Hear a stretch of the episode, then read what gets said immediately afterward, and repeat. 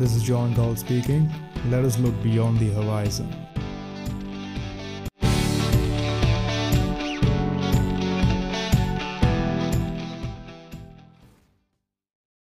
तो आज का पॉडकास्ट शुरू करते हैं और आज हम बात करने वाले हैं blockchain and distributed ledger technologies के बारे में। सो अगर आपने इससे पहले मेरा बिटकॉइन के ऊपर पॉडकास्ट नहीं सुना है then I urge you guys to go and check it out because बहुत सारी ऐसी चीज़ें अभी हम डिस्कस करेंगे जो लास्ट पॉडकास्ट में डिस्कस हो चुकी हैं एंड काफ़ी चीज़ें उससे रिलेटेड हैं। विदाउट फर्दर डू शुरू करते हैं DLT के बारे में। DLT is distributed ledger technology. ये बेसिकली है क्या? सबसे पहले हम ध्यान देते हैं द वर्ड लेजर के ऊपर। लेजर का मतलब क्या होता है? इट्स बेसिकली जैसा हम कोई भी ट्रांजैक्शंस करते हैं, चाहे वो हमारे खर्च हों या हमारे अकाउंट में कुछ पैसे आए हों, उसे हम अगर रिकॉर्ड करके रखते हैं, जिसे हम नॉर्मली बोलते हैं खाता किताब।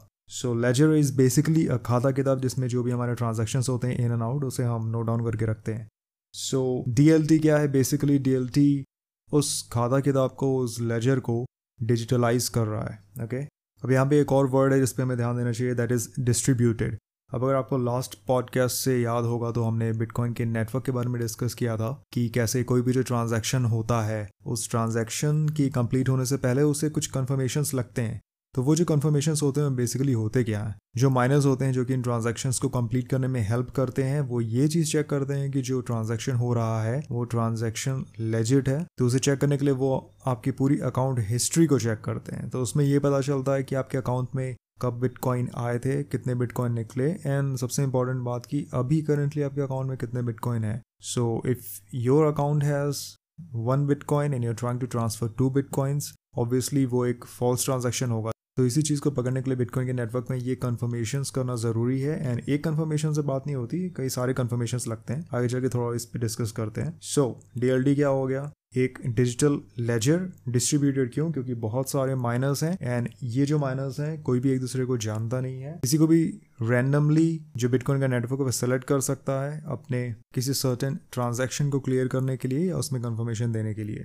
नाउ DLT के कुछ एग्जांपल्स क्या हैं? सबसे फेमस उसका एग्जांपल है ब्लॉकचेन, जिसके बारे में मैंने लास्ट टाइम भी बताया था। उसके अलावा है कुछ Hashgraph, DAG and Holochain, but mainly हम ब्लॉकचेन पे ही ज़्यादा ध्यान देते हैं क्योंकि बिटकॉइन जो है वो जिस टेक्नोलॉजी पे वर्क करता है, जिस टाइप की डिस्ट्रीब्यूटेड लेजर टेक्नोलॉजी पे वर्क करता है, that is blockchain. Now blockchain काम कैसे करता है? तो ब्लॉकचेन का फंक्शनिंग समझने के लिए यू कैन इमेजिन, सबसे पहले तो एक ब्लॉक इमेजिन कर लीजिए और उस ब्लॉक में एक चेन कनेक्टेड है, उस चेन से एक और ब्लॉक कनेक्टेड है। ओके, आप ये मान सकते हैं कि लाइन से बहुत सारे ब्लॉक्स को आप इमेजिन कर सकते हैं जो एक दूसरे से एक चेन के थ्रू कनेक्टेड हों। अब ये ब्लॉक होते क्या हैं? ये ब्लॉक बेसिकली जैसे आपके इलेक्ट्रॉनिक डिवाइस में एक मेमोरी कार्ड होता है या एक स्टोरेज डिवाइस उसमें लगी रहती है जो बेसिकली डेटा को स्टोर करती है। Blocks are the same. Blocks क्या करते हैं? ट्रांजेक्शन्स को खुद में स्टोर करते हैं और हर ट्रांजेक्शन का एक सर्टेन साइज होता है। जितना ज़्यादा अमाउंट आप ट्रांसफ़र करेंगे उतना ज़्यादा उस ट्रांजैक्शन का साइज़ बड़ा हो सकता है। बट ये जो ब्लॉक्स हैं, खासकर हम बिटकॉइन का एग्जांपल ही लेके चलेंगे तो बिटकॉइन के केस में जो ब्लॉक्स का साइज़ है वो फिक्स होता है, उस सर्टेन अमाउंट से ज़्यादा कोई भी ब्लॉक कैरी नहीं कर सकता है। करंटली बिटकॉइन के एक ब्लॉक का थियोरेटिकल मैक्सिमम साइज़ जो है वो 4 MB है और जो ज़्यादा रियलिस्टिक मैक्सिमम साइज़ है वो 2 MB का है। सो जनरली हम 2 MB का साइज़ ही लेके चलते हैं। बाकी depending on the type of transaction भी ये साइज़ वेरी कर सकता है, but 2 MB is a more realistic figure.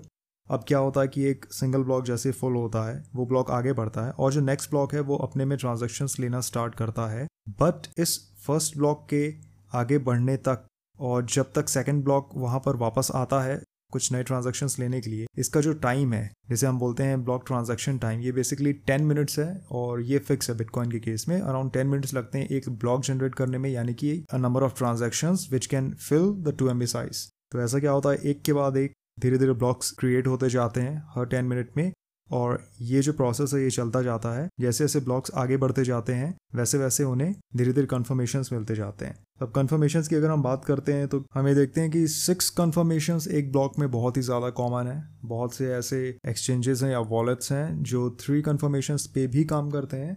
अगर 10 मिनट लगता है एक ब्लॉक के क्रिएट होने में, यानी कि आप मान सकते हैं कि 3 कन्फर्मेशंस के लिए अराउंड 30 मिनट्स का टाइम एंड 6 कन्फर्मेशंस के लिए अराउंड 1 आवर का टाइम लगता है। अब इस चीज़ को लेके काफ़ी ज़्यादा आर्ग्यूमेंट हुआ था बिटकॉइन की कम्युनिटी में कि ये जो ब्लॉक का साइज़ है इसे इंक्रीज़ करना चाहिए ताकि ज़्यादा नंबर ऑफ़ ट्रांजैक्शंस हम कैरी आउट कर सकें इस सिंगल ब्लॉक पे, और वो प्रपोज कर रहे थे उसे 2 MB से बढ़ा के 8 MB तक कर दें।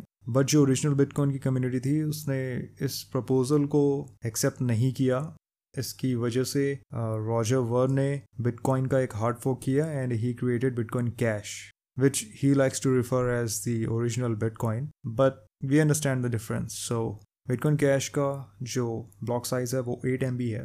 अब Bitcoin की जो original community थी वो इस चीज़ को अपोज क्यों कर रही थी, उसका मेन रीज़न ये है कि अगर आप block के साइज़ को बढ़ाते हैं तो आपका जो ओवरऑल blockchain है उसका साइज़ बहुत ज़्यादा बढ़ जाता है। अब सपोज़ अगर आपको Bitcoin माइनिंग शुरू करनी है, then what happens is if you start working as a node, अगर आप एक node की तरह वर्क करना चाहते हैं जो कि ट्रांजेक्शन्स को कैरी आउट करने में हेल्प करे, जो ब्लॉकचेन में कन्फर्मेशंस दे, उसके लिए उस नोड सेटअप को करने के लिए आपको बिटकॉइन की पूरी ब्लॉकचेन डाउनलोड करनी पड़ेगी। अगर आप उसका ब्लॉक साइज 2 MB से 8 MB करते हैं दैन पूरी ब्लॉकचेन का जो साइज़ है वो 4 times बढ़ जाता है। इस चीज़ को बिटकॉइन की कम्युनिटी ने सपोर्ट नहीं किया, जिसकी वजह से रॉजर वर को हार्ड फोर्क करना पड़ा और बिटकॉइन के साथ बिटकॉइन कैश भी आज हमें मार्केट में अवेलेबल है। इसके अलावा ब्लॉकचेन यूज़ करने का या बेसिकली कोई भी डिस्ट्रीब्यूटेड लेजर टेक्नोलॉजी यूज़ करने का सबसे बड़ा फ़ायदा क्या है? सबसे बड़ा फ़ायदा ये है कि this solves the double spend problem. अभी डबल स्पेंड प्रॉब्लम क्या होती है? If you are spending the same money और द सेम करेंसी ट्वाइस, वो होती है डबल स्पेंड प्रॉब्लम। आप ये कह सकते हैं कि अगर आपकी जेब में कोई 100 रुपये का नोट है, आप उस 100 रुपये के नोट को क्या 2 बार स्पेंड कर सकते हो? सो ऑब्वियसली वो आप नहीं कर सकते। अगर आप कोई 100 रुपीज़ की चीज़ परचेज़ करते हैं तो वो 100 रुपीज़ वहाँ आपको शॉप पे देने पड़ेंगे और फिर आपकी जेब में कुछ भी नहीं बचेगा। बट अगर आप उस 100 रुपीज़ नोट का एक और काउंटरफीट नोट बनाते हैं या एक जाली नोट बनाते हैं तो आप क्या कर सकते हैं कि आप उन दोनों को स्पेंड कर सकते हैं। अब आपको पता है कि जो एक्चुअल वैल्यू है वो सिर्फ एक नोट की थी जो कि ओरिजिनल नोट, जो सेकंड नोट था वो एक काउंटरफीट नोट था, उसकी एक्चुअली कोई वैल्यू है नहीं, but you were able to spend it.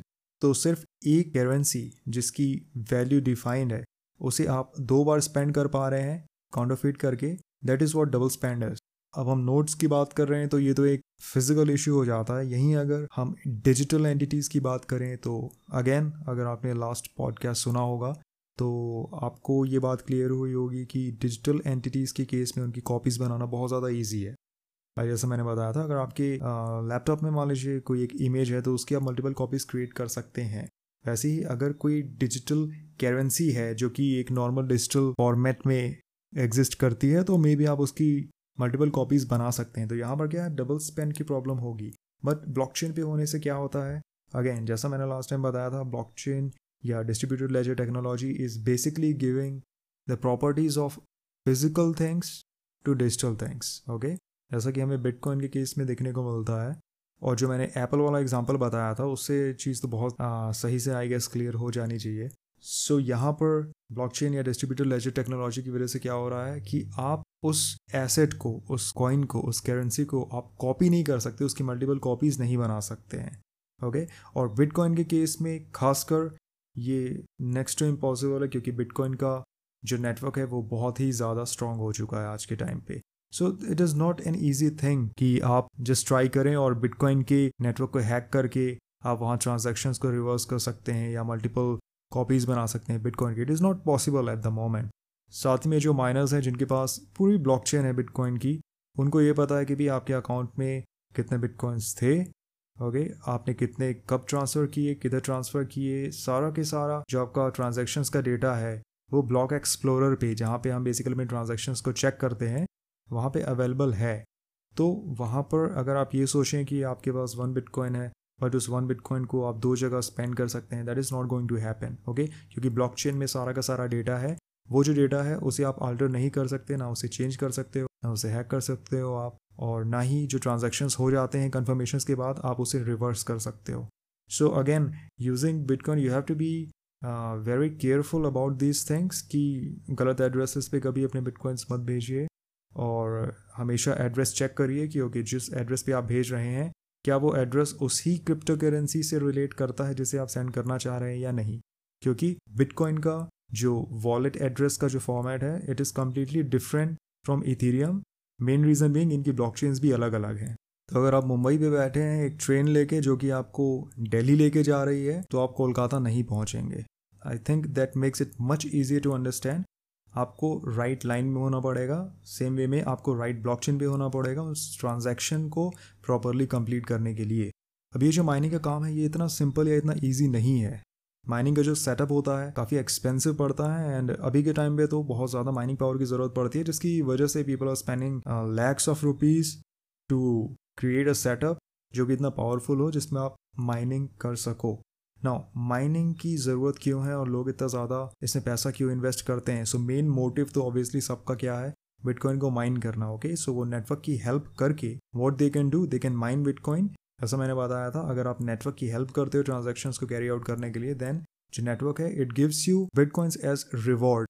Now ये जो प्रोसेस है जिसके थ्रू माइनिंग होती है, ये एक कंसेंसस मैकेनिज्म को डेवलप होने में हेल्प करता है। कंसेंसस मैकेनिज्म का मतलब क्या होता है, किस वे में जो माइनर्स हैं किसी भी नेटवर्क में वो एक सर्टेन ट्रांजैक्शन के ऊपर कन्फर्मेशंस देते हैं। बिटकॉइन के केस में it's called proof of work. Proof of work इसे क्यों बोला जाता है? Because you are investing a lot of capital to put up that setup and that setup is using a lot of processing power. Okay, so this is your proof of work. ये जो आपने capital invest किया है, ये जो आप इतनी ज़्यादा पावर यूटिलाइज कर रहे हो, this is your proof of work. अब इससे क्या होता है, कोई भी ट्रांजैक्शन है उसका जो कन्फर्मेशन रहता है वो बिटकॉइन की ब्लॉकचेन पे होता जाता है।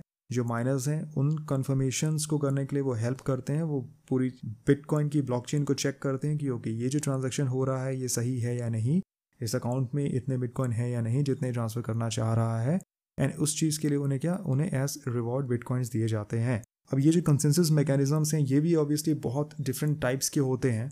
कुछ एग्जाम्पल मैं दे सकता हूँ, जैसे कि ये नैनो का ब्लॉक लैटिस है, there is proof of stake, there is Byzantine fault tolerance, delegated Byzantine fault tolerance जो कि ईओस में एंड नियो में यूज़ होता है। सो ऐसे आपको काफ़ी सारे एग्जाम्पल्स मिल जाएंगे। एंड ब्लॉकचेन या डिस्ट्रीब्यूटेड लेजर टेक्नोलॉजी एक रेवोल्यूशनरी टेक्नोलॉजी क्यों है, ये भी मैंने अपने लास्ट पॉडकास्ट में बताया था कि how it is helping to give value to digital assets, जो कि आज के टाइम से पहले कभी भी पॉसिबल नहीं था। सो आई गेस इतनी इन्फॉर्मेशन काफ़ी है ब्लॉकचेन के बारे में, एंड मैंने काफ़ी सिंपल वर्ड्स में इसे समझाने की कोशिश की है एंड शायद आपको समझ में भी आया होगा। बाकी कोई भी डाउट्स अगर आपके हैं इस चीज़ से related, then you can just put it down in the comments, and if you want me to discuss a certain topic related to blockchain or cryptocurrencies, bitcoin, anything, please let me know. uske alawa bhi agar economics related kuch agar topics rehte hain please suggest me. baki this is all I wanted to cover in this recording, so I'll see you guys next time. take care, bye bye.